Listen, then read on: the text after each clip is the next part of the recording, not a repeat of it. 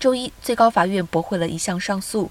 这项上诉要求美属萨摩亚居民自动获得美国公民身份。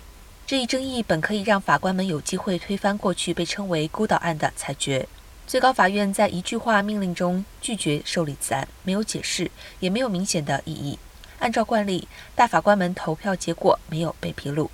萨摩亚是美国唯一的非合并属地，意味着其居民出生时不是美国公民。